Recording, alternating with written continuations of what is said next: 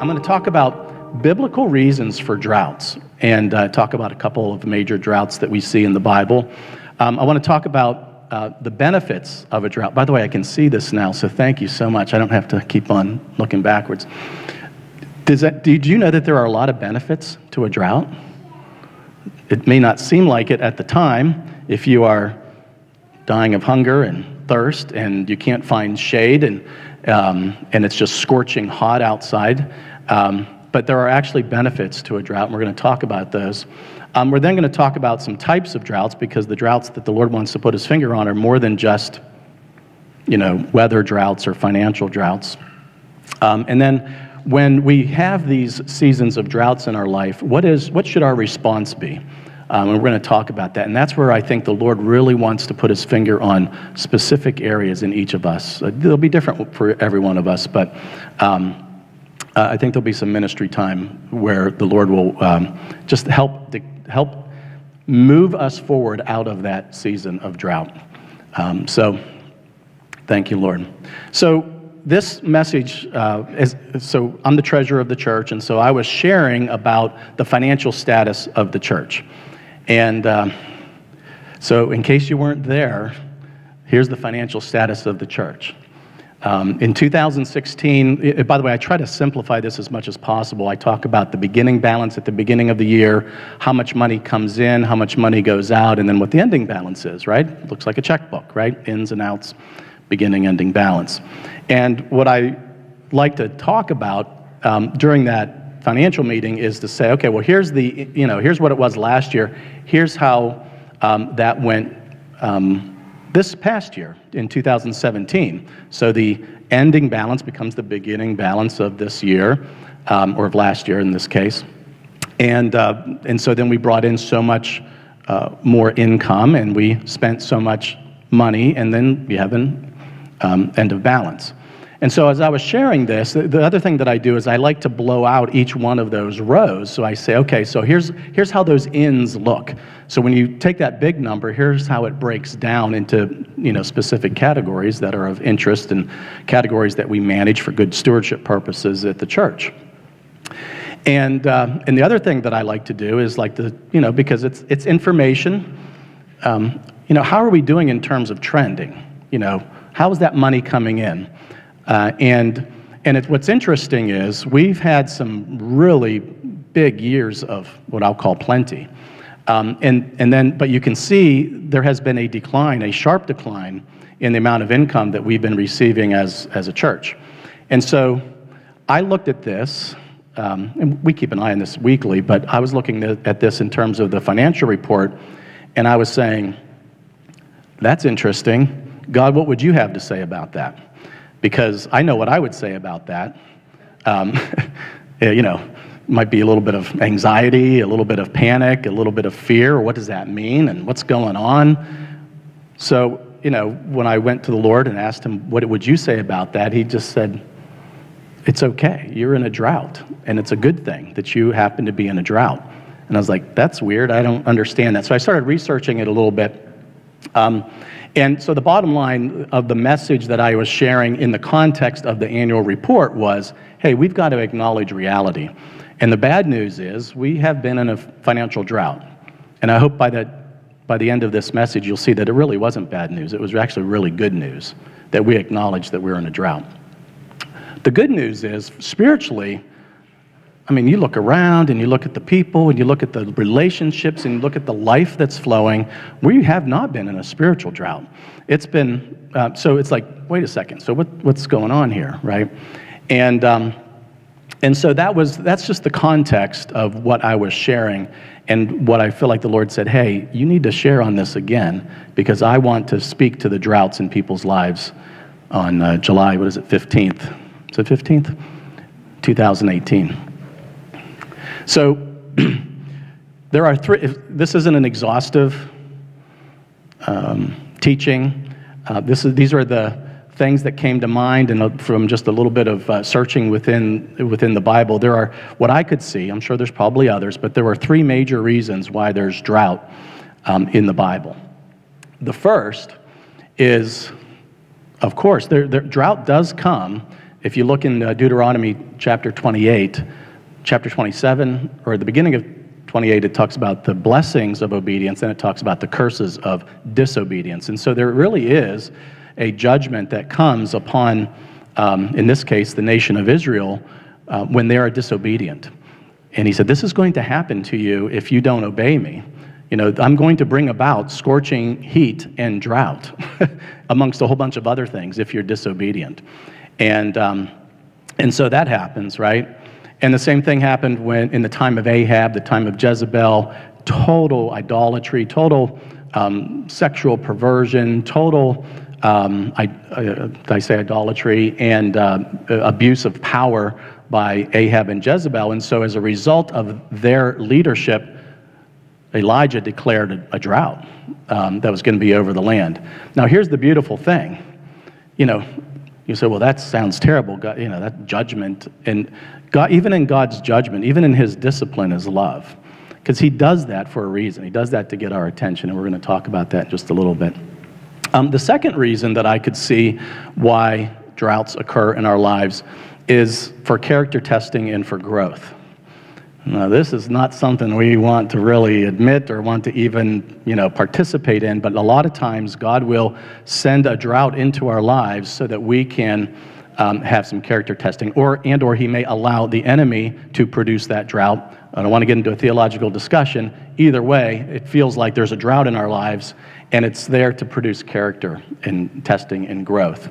And we see this. Uh, I'm not going to read all these verses, but you know, has the Lord ever, could you imagine the Lord sharing this, you know, talking to Satan and saying, hey, hey, have you considered my servant Kim?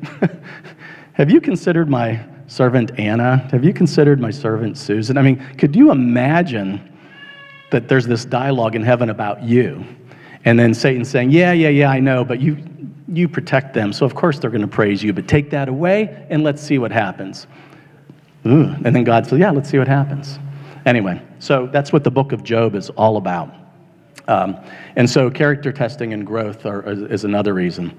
And then the third reason for uh, a drought that I saw within uh, Scripture was to signal change and to catalyze transition to signal necessary change and to catalyze a, trans- a necessary transition that needs to take place.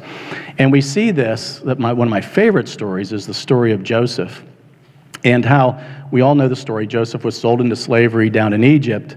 And um, I mean, he's, he's desperate. He went to Potiphar's house, falsely accused, goes to prison, tries to like manipulate his way out of that. It doesn't work. He's in prison, no hope. Um, he's done for. And yet, all of a sudden, this is even pre drought. God says, I'm going, to, I'm going to send a drought, and he reveals that intention to Pharaoh. And we know the story about Pharaoh talking about seven cows that were fat and were eaten by the seven cows that were skinny, the same thing with the heads of grain. And, um, and so that happened, with the, that happened with Pharaoh. Pharaoh's trying to get an interpretation of the stream. No one can interpret. The cupbearer who was in prison with Joseph says, Hey, I know a guy. And, uh, and so they send for Joseph. So this is so cool. So because there's a drought coming, there is a transition that's being catalyzed. And, um, and so, you know, this is just Reader's Digest version uh, points of the scripture here. But Pharaoh basically, after Joseph interprets the dream and says there's going to be seven years of plenty and seven years of famine, he then says, Pharaoh goes, I'm going to put you in charge right? Because you're pretty smart. You can interpret the dream, plus you have some wisdom about how to deal with this particular circumstance. And it's, I mean, it is unbelievable that in the span of, let's call it not even 24 hours, eight hours, I don't know how long it took him to get cleaned up and shaven and all that stuff. He went from prison, no hope, to second in command over Egypt. It is the most unbelievable story. I mean, it, it, like, it's crazy that that happened and yet it was catalyzed and, and there was a signal of that kind of that was going to happen by the fact that a drought was coming and so what we were concluding as a part of the financial drought that we were having as a church was that god was signaling some change. God was catalyzing some transition. And, uh, and if you remember that you know back then what we were really wanting to um, what we really wanted to focus on was vision because we believe that where there is vision, there will be provision, right? We say that a lot, but we absolutely 100% agree with that. Uh, we think that's scriptural. And so if there's a lack of provision, the question is, well, where are we vision wise? And, um, and the neat thing um, is because the, the elders have been, been there, done that. We've been through the trials of, of financial lack for many years in the past. Um, no one was panicking. We, just, we were just like, you know, Lord, what are you trying to, to say here? And, um, and one of the things that we felt like he was saying was, hey, I'm doing this because I'm, I'm, I'm helping you to affect the transition. And so that was, and so that's the start of these, the benefits that you start seeing um, when you have what I'm calling a catalytic drought, a drought that actually is catalytic, catalyzing a change tr- and helping you to get from one place to another. So the first thing is droughts help to get our attention. They help us to seek the Lord and ask questions we wouldn't normally ask. I mean, if you're kind of like comfortable, I mean, it's you're not hungry, you're not desperate, you're not saying, God, what's going on? Right? But all of a sudden, when there's a drought, when there's a lack, you're like, how many do that? God, what's going on? Right? Of course. I mean, that's that's just the, the way we are. And so it was kind of cool how God even used this drought to get Pharaoh's attention, the cupbearer's attention, to get Joseph's attention, and eventually all the way bubbling back up to the promised land to get Jacob's attention. Um, droughts help us to make decisions we wouldn't otherwise make. They help us to get out of our comfort zone and our routine. So, as an example, if you know the story of Joseph, um, his brothers go down, Joseph recognizes them, he uh, keeps Simeon behind, you know, as a pledge to, you know, to test them and stuff. And, and he says, you better bring back your other brother you talked about. And if he doesn't, you know, Simeon is, is going to stay in the dungeon. And there is no way Jacob's going to part with Benjamin. I mean, no way he's going to do that because he's, you know, Joseph used to be his favorite. Now Benjamin's his favorite because they were born from his favorite wife, um, you know, Rachel. I have a favorite wife. Um, but anyway, um, so he, Jacob, the, the, so here it's out of his comfort zone, but the drought forces him to part company with a, with a very precious child that's dear to him. Um, and, um, you know, we look at the, uh, the, the, drought that happened in Elijah's life, and uh, uh, when he predicted that there was going to be three years of drought. Um, Elijah proactively, so this is not, going one prophet against hundreds of prophets is not something you necessarily want to pick a fight on, a, a, fight about, just any day of the week. And yet, because of the drought and because of the circumstances surrounding that drought, it gets Elijah out of his comfort zone, if, if, if you can believe that. And, and he even proactively arranges a showdown with the prophets of Baal. Again, that's not something that you just naturally do every day and say, we're going to have a showdown. And it's either you or me or your God or my God, and let's show the people what's going to happen. It just doesn't happen every day. And so droughts help us uh, to uh, make those kinds of decisions um, because a lot of times, because we're desperate. Um, this is kind of like the other side of the same coin, but droughts enable change because the pain of staying where you are is greater than the pain of that change that you must embrace. Um, and it's a change that we wouldn't have necessarily seen or embraced without the drought. Now, here's an interesting point Jacob was in the promised land. He was promised, this is where you should be. This is where, you, this is where your lineage will continue. This is where you will continue to have blessing. And yet, because of a drought, he actually leaves the promised land of God to go into Egypt. He would not have done that if there wasn't a drought. Just guaranteed, because he was in the middle of the will of God as far as he was concerned, and yet God had other plans. Um, another thing, droughts may signal or catalyze a change in position for you, a, a position or a new level of authority. A lot of times that drought comes right before God's about to do some promotion or some elevation um, in your life. We see that with Joseph. We see that when Elijah brought on Elisha, when he brought, um, you know, from Ahab to Jehu remove Jezebel's influence. I mean, and these people actually weren't at a level of influence, and all of a sudden they were elevated to a level of influence, and it was catalyzed by a drought. Um, droughts help resolve issues that often go undealt with for years. like Joseph and his brothers. I mean, there's some estrangement there, um, to say the least. As a matter of fact, his brothers, um, when, when uh, this crazy ruler in Egypt that they didn't know was their brother was doing uh, bad things to them, they're like, this is happening because of what we did to our brother. And they even say, didn't, get choked up when I hear about this, didn't we hear his screams? You know? And now this is the torment that's coming to us because we did nothing about those screams. Because imagine this youngest brother sold into slavery. We can just read that as a nice Bible study. Think about it. He is going, What is going on? His whole life is being turned upside down. He is screaming at the top of his lungs, Reuben, what are you doing? Simeon, what are you doing? Judah, what? I'm never going to see. And he's screaming, and just, and that slowly, the screams do not stop. Only by distance do they start going down. It's traumatic, absolutely traumatic. Anyway, so there's issues between him and his brothers. Who would blame him for, the, for him harshly treating them when, they, when all of a sudden they show up? And yet, the drought, God wanted to, cat- he wanted to catalyze reconciliation between his brothers. And Joseph did an unbelievable thing through forgiveness. He was able to say, You meant it for evil, but God meant it for good. Unbelievable. Um, same thing with, um, with, uh, with Jezebel and Ahab's wickedness. I mean, you know, they, they've been ruling over Israel for so long. I mean, there's all kinds of bad things going on, and God says, I'm, I'm finally dealing with this. There is not the right relationship between this king and his wife and the people. There's corruption, um, there's evil, there's theft. He stole. Uh, uh, Naboth's uh, vineyard. I mean, there's just really, really bad things going on. And so, God, um, through this drought, is resolving these issues um, in the nation of Israel.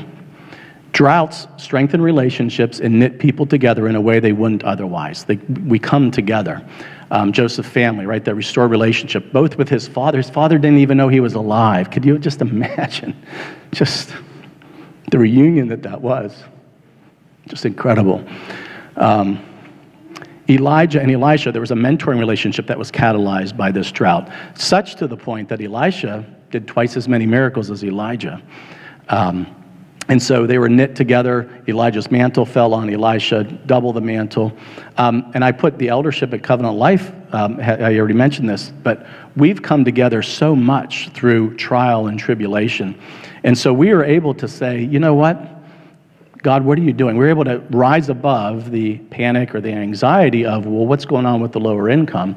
And yes, we had to take, we had to make some difficult decisions. We had to reduce salaries and we had to cut some expenses and things like that. But we are also beyond that. We are saying, God, what are you trying to, what are you trying to say? And uh, Pastor Craig shared this um, with the elders, and I thought it was brilliant. And, um, and he talks about how there should always be a gap between vision and provision. And the reason there should be that gap, the reason your vision should always be greater than your resources to accomplish it, is because that's where faith resides. That's where your faith is. That's where faith is required. Um, and we know that God, it's impossible to please God except through faith. He's not pleased by our works. He's pleased by when we have faith and trust that God will bridge this gap, even if we are in our own strength cannot bridge it. And uh, but what happens is when your provision starts getting bigger or higher than your vision, that all of a sudden comfortability, you start, you start getting comfortable. Okay, it's okay, we're, we're good. And you're not always seeking the Lord, and actually you're at risk of institutionalization. This is what happens with a lot of foundations, nonprofit foundations. They've got all this money they're sitting on, and um, and so they become institutional and they kind of give out pieces. They make sure that there's more interest coming in than what, I mean, you know, God bless them. I'm not going to tell them how to spend their money. I'm, I'm thankful for those. But where's the vision? You know, that, that, that would actually enable that, those resources to be put to use for good in the world. And, um, and so this was, this was actually, in some ways, where we had been as a church for, for a few years. Not saying that we weren't in, in the will of God or that we weren't following his path. I believe we were. I believe uh, leadership was seeking the Lord. And yet there was a comfortability that was starting to creep in. And so what God does because he's good. he says,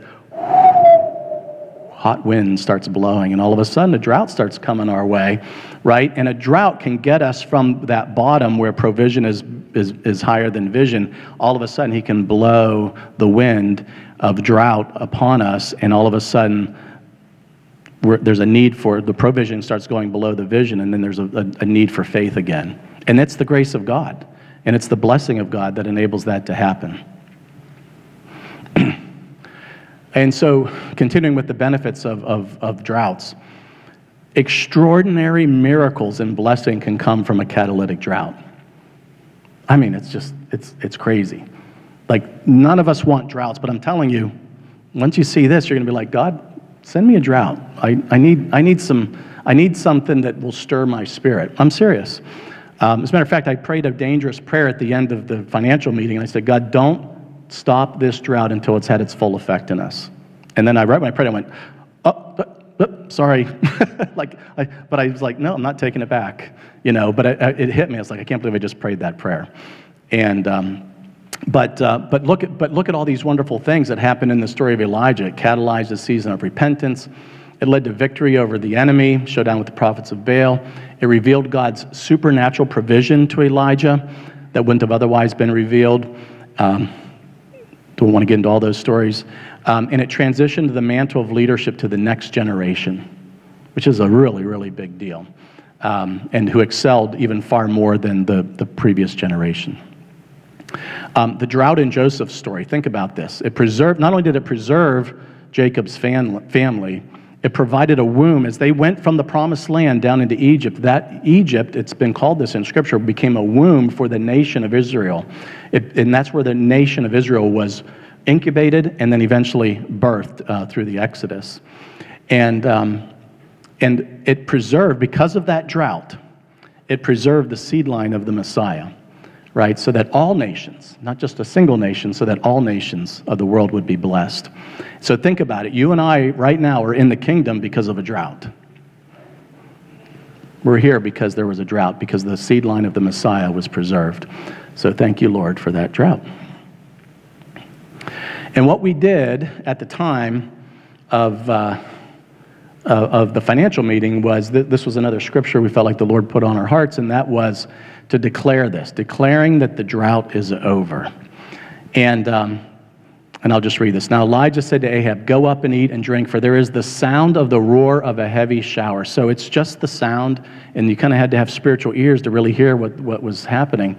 So Ahab went up to eat and drink, but Elijah went up to the top of Carmel, and he crouched down on the earth and put his face between his knees, a birthing position. He said to his servant, Go up now, look toward the sea. So he went up and looked and said, There is nothing. And he said, Go back seven times. It came about at the seventh time that he said, Behold, a cloud as small as a man's hand is coming up from the sea. And that was us stretching out in faith and saying, Lord, we know that there's a drought, but we hear the sound. We, we know that there's some, some good stuff going on. And so we weren't even necessarily asking the Lord for, um, well, we were asking Him for more finances, so don't get me wrong. We we're asking more for vision. Vision is really what we needed um, as a leadership team. And uh, the interesting, wonderful thing is there's been a breakthrough in that, in that space over the last few months. More on that from Pastor Craig and Pastor Johnny in coming months. And so the, the drought is over, and I felt like I felt like this was what the Lord wanted to speak over us as a congregation. And um, in not just the financial drought, because there's multiple kinds of droughts that happen in our life. Of course, there is a weather drought, right, where there's a lack of rain and there's scorching heat, there's no shade, no fruitfulness. But a lot of us are suffering from spiritual droughts, categorized by you know, our faith. it's hard, it's hard to believe God, right? We almost have more doubt. Um, but there's, there, our faith is in short supply. Um, we have a distant relationship with God. Um, there's a lack of prayer. We're not hungry for His word. So there are spiritual droughts. There's physical droughts in our health, um, where there's either chronic sickness or disease, there's low energy, where we require medications a lot of time, right, to both get to sleep and to function throughout the day. Um, there's emotional and mental droughts, right, where we are uh, plagued by fear or anger or guilt, things that we can't shake, right? We are, we are on the verge or we are in depression. There's, there's shame upon us, maybe because of things that we've done or things that we wish, or the things that we haven't done. Um, we have difficulty making decisions, like even our brain's not working properly, right? We're forgetting things. We have memory issues. We have, this is where addictions start coming in because we start um, wanting to fill the void with other things other than the Lord, other than healthy things. Um, and, and, some of us even shut down. There's a numbness that just says, I can't deal with reality. I'm just, I'm, I withdraw and isolate myself. And that leads to a relational drought, right? Where we have broken relationships, where unforgiveness occurs, right? There's a lack of intimacy, there's dysfunction. Um, there's sometimes control comes into these kinds of relationships, and there's again a withdrawal or an isolation that that happens. Um, by the way, these are all common things that happen to all of us. So I'm not in any way, I want you to get this, I'm not in any way pointing a finger because if I went down this list, I check every single one of these. Um, a vocational drought, right? Or a um, professional drought, but I, am trying to broaden it beyond that. But you know, you may be unemployed, you may be frustrated with your job, there may be lack of opportunity, um, there may be injustice on the job, right? You may have poor work relationships.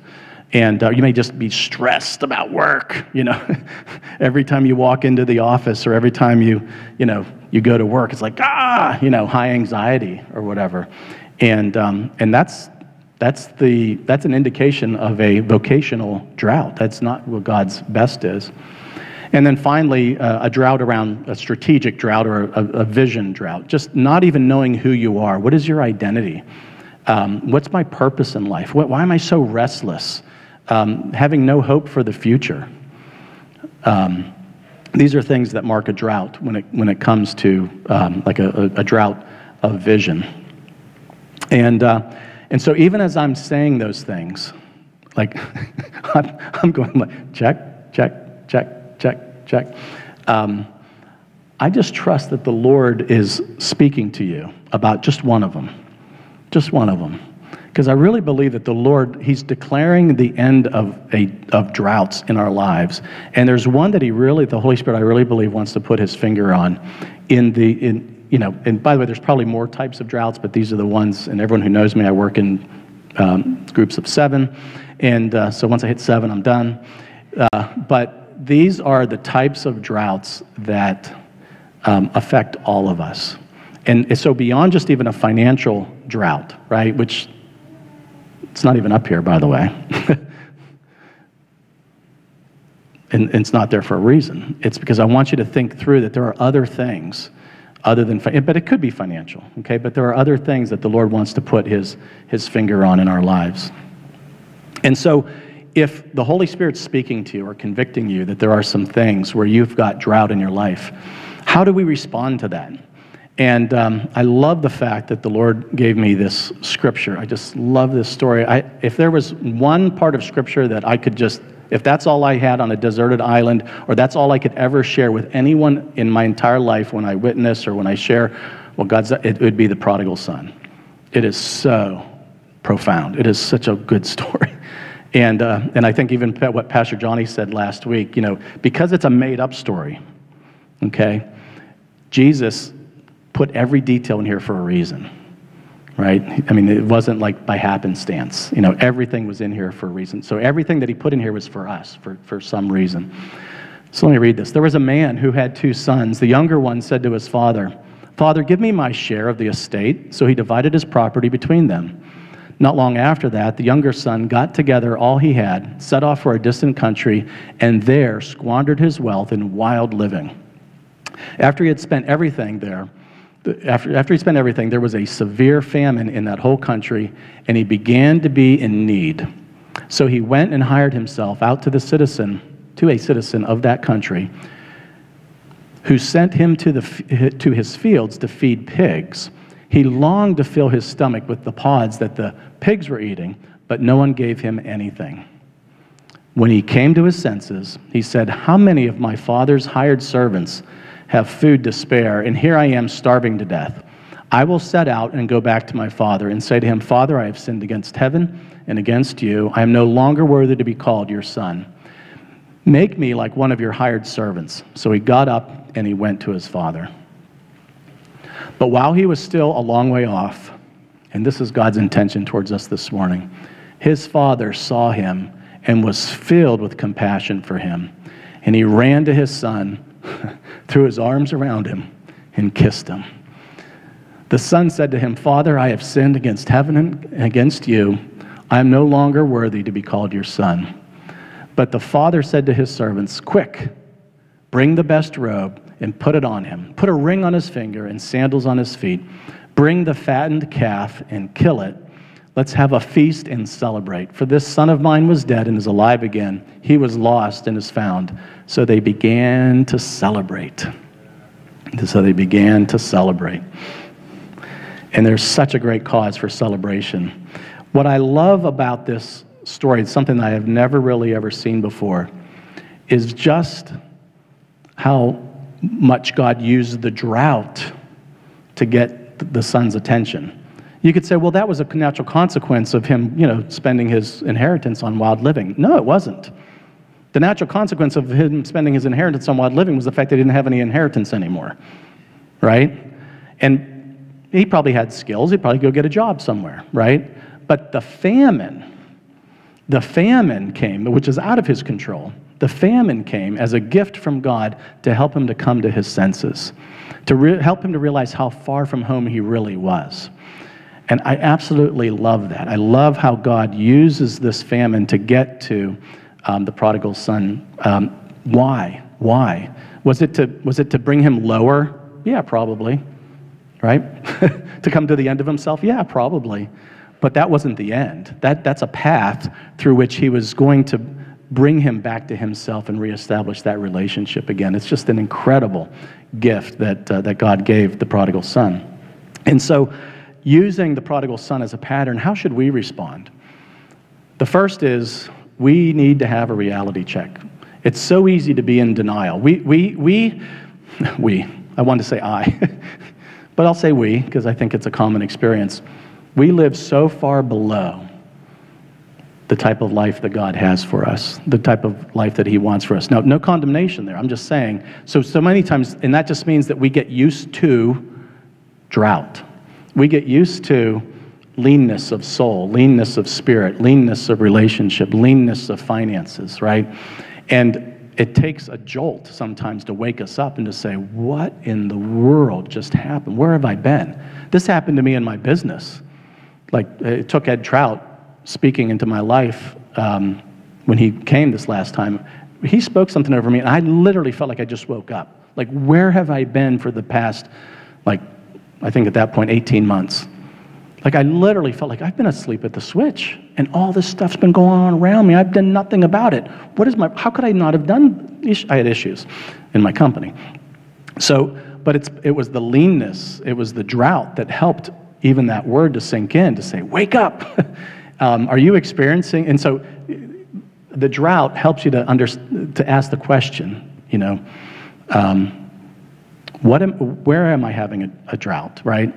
And, and this is what I want to ask you, you know, are you, are you experiencing a drought and in what area? And if you are, admit it. It's just good to have a reality check because think about that prodigal son. He probably could have gone for quite a long time not coming home if there hadn't been a drought.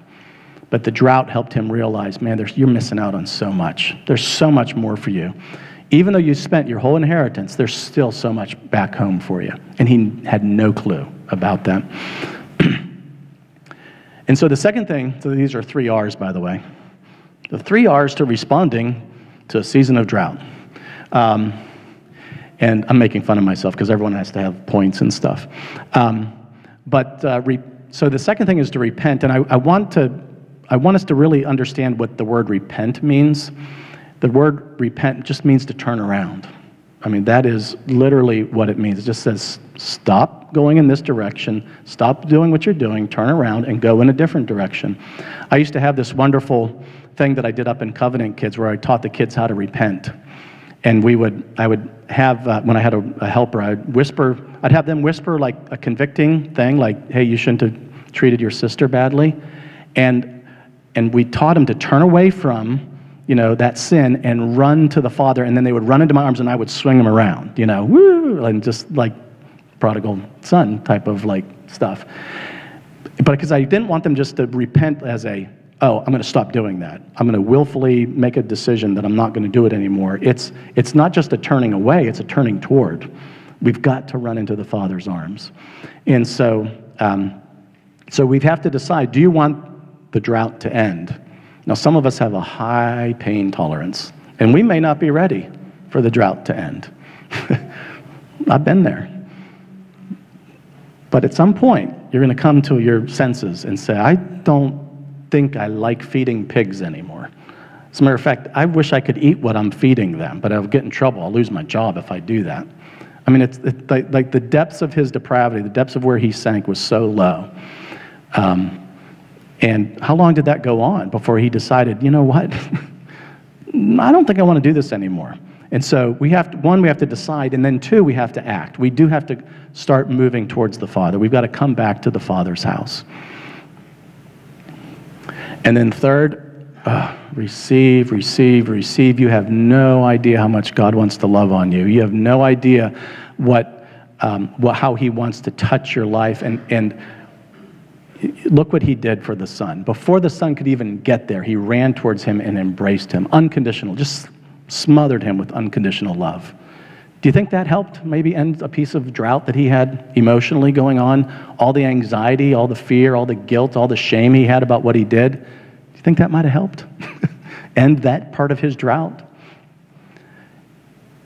He gave him the best robe, not just a robe, he gave him the best robe. Now, these different things mean so much, and so I don't want to get too much into um, delineating all three because all three of them overlap. But the robe speaks of forgiveness. It speaks of the robe of righteousness, the, the imputed righteousness. In other words, he's got right standing now with his father that he did nothing to earn. It's a beautiful thing. So he just had to receive it. He had to just go, okay, let the robe sit on my shoulders. That's all he had to do.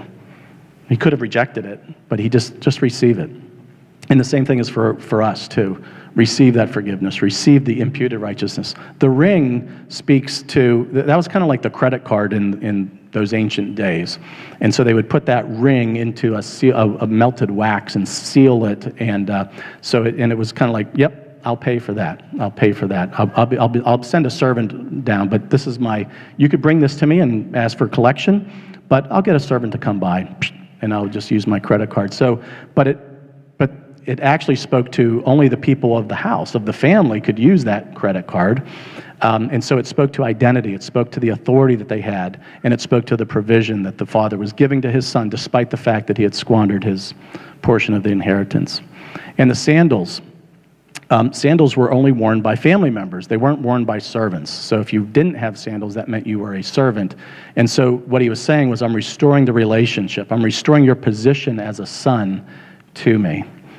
And these are just all such beautiful, wonderful things. And then, as if that wasn't enough, I'm going to go get the fatted calf, the special um, provision for the most special guest that we could have. We're saving it for a special occasion, and the, and the father could think of no more special of an occasion than the fact that his son came back.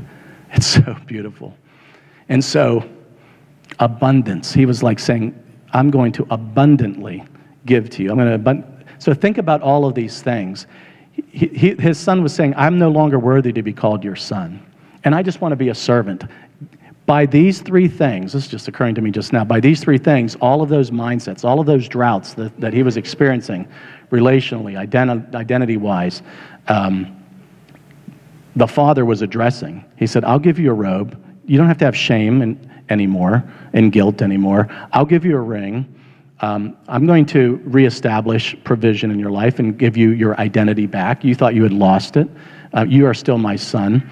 Um, uh, you're not a servant. You're not a slave. You said you wanted to be a servant. You are worthy to be called my son, and you're not going to be a servant. I'm going to put sandals on your feet. So God addressed all of those, all of those points that He said, I'm, I'm going to, this is what I'm going to do. God said, Got you covered, got you covered, got you covered. Now let's celebrate. And it's such a beautiful, um, a beautiful thing. And this is what I think the Lord wants us to do. Is I believe that he not only wants to put his finger on something in our lives, each of our lives, where there's been drought, but He also wants to just smother you with grace and with love and with a revelation of who He is, of who you are, so that you can start the journey back to, you can start experiencing the abundance that He has for you. Just like Joseph, you think about how quick he went from prisoner, from the prison to the palace, just like that. This is, this is even faster. New Testament's even better than Old Testament. Think about how much time it took him to restore his son. Did this happen in 10 minutes? Did it happen in a half hour? Probably. Let's just imagine. Yeah, yeah, less than a half hour.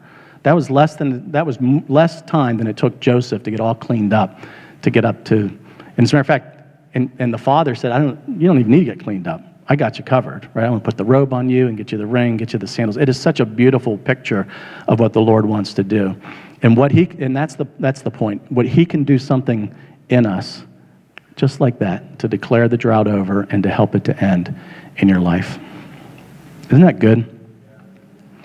So I'm going to ask the, the worship team to come up. I'm going to ask the, uh, the prayer team and the, um, the elders to come up. And um, what I'd love to do is, what would, this may be what you need. I'm not going to force it or I'm not going to require it or anything because I just want the Holy Spirit to speak to you. If you feel like the Holy Spirit's put his finger on something, I would love for you to come up and get some prayer. Just, just receive from the Father, first of all, but then to also get some prayer.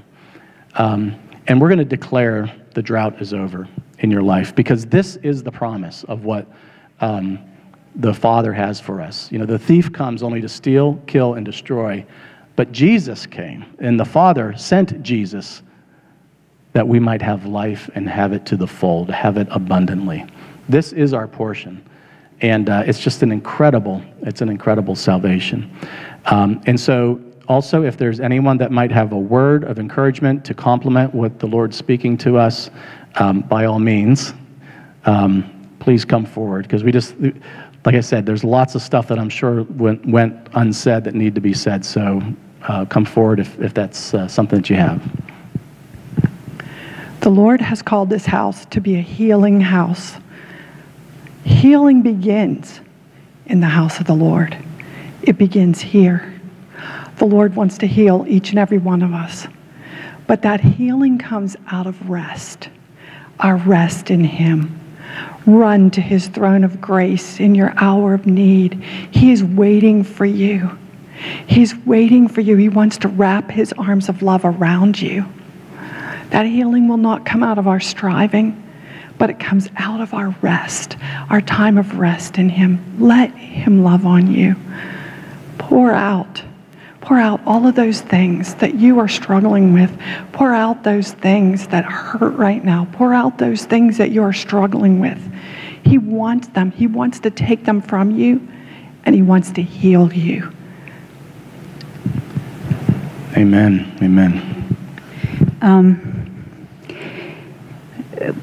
please receive this as I'm saying it, hopefully, and not as manipulation, but some of us are in a position where we might be, we're feeling comfortable but not challenged.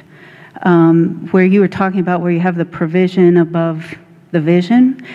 And particularly for those people, but I won't limit it to that, I do believe that um, an act of faith in giving is going to set you free from that. And so this is not a way to try to get money for the church, but it's providing an opportunity for you to sow in faith um, so that that the provision of God is released not just in the financial realm, which you might be already okay with, but the provision in all the other areas of your life. So if somebody could bring up a um, basket to kind of receive that, and we'll just set it off to the side, and you can do that on your own. But just to remind you that God's not mocked. What you sow is what you're going to reap, and you're sowing into the kingdom, so you're going to reap kingdom, and that, that God is a debtor to no one. And so I, I strongly, he, he wants this to be a hilarious gift. So hilarious means full of joy, but also like, I can't really believe I'm doing this. Um, like, I'm, because I'm stepping out in faith, because maybe you've been very comfortable and you haven't really been pushed to step out in faith. And so that's what this is. This is a giving in faith. And it might not be much money. I, am not saying that it has to be a whole lot of money, but it's a stepping out in faith. Go ahead, Carmen. You know, Shirley, you're, I just want to thank you. Thank you, Kim, for sharing. Thank you, Shirley. Shirley wasn't in the back room when we were praying, preparing for the service, and we,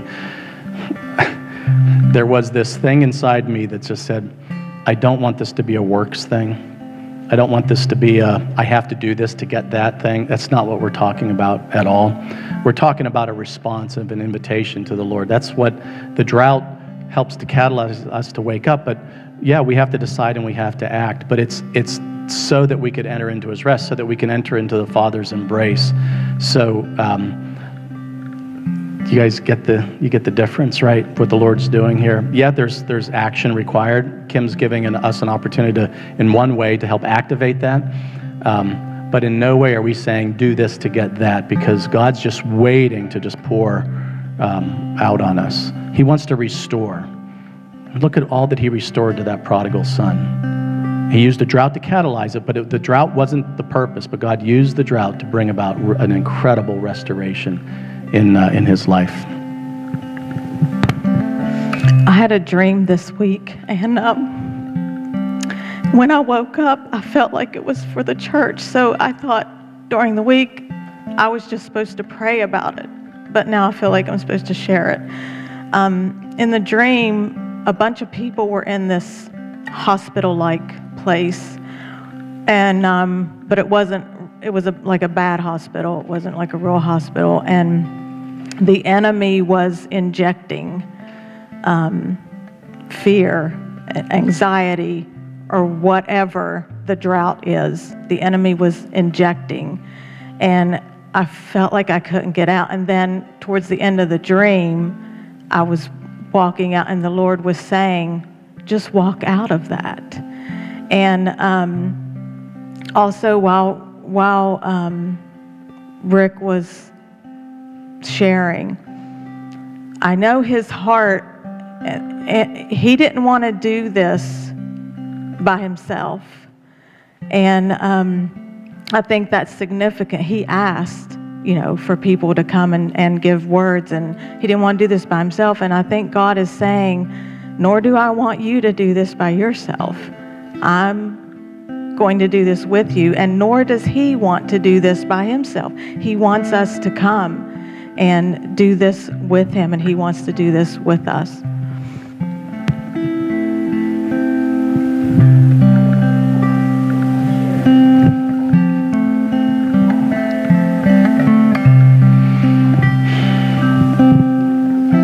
Yeah, let's do prayer first.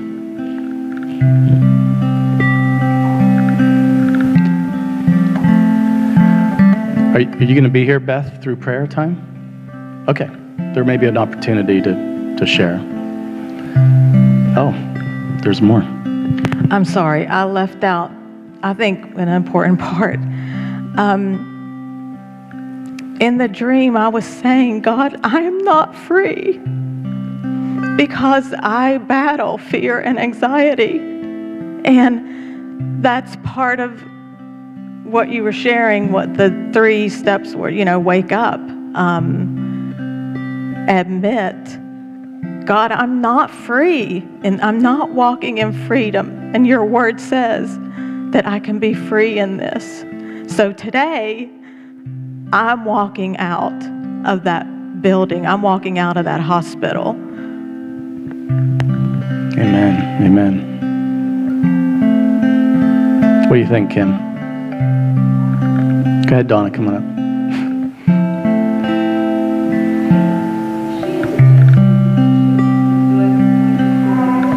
Okay. I think one of the things that um, even pinpoints some of the things that you've said about Father this morning is that in the Hebrew tradition, it would never have been that the father would have run to this child. He would have waited and with a strong upper lip and made him come. But this father was waiting and he was looking for the son to come. He was, he was anticipating that the son was going to turn around and come back home. And I believe that's the heart of the Father today, our Father, that He's waiting, He's anticipating, He with excitement. He knows you're coming back, He knows you're coming home, and He says, "Come on!" And when He sees you, He's running to greet you and wrap His arms around you, and just as what did they say? Hug his neck or something. I, I don't know what that is, but yeah, yeah. But he, he's He's waiting with joy for you to come and just run to him because he's running to you. I just wanted to say that. Love it. So there will be time for testimony. How about we have a prayer time, and then if there's some testimonies afterward, that'll be perfect.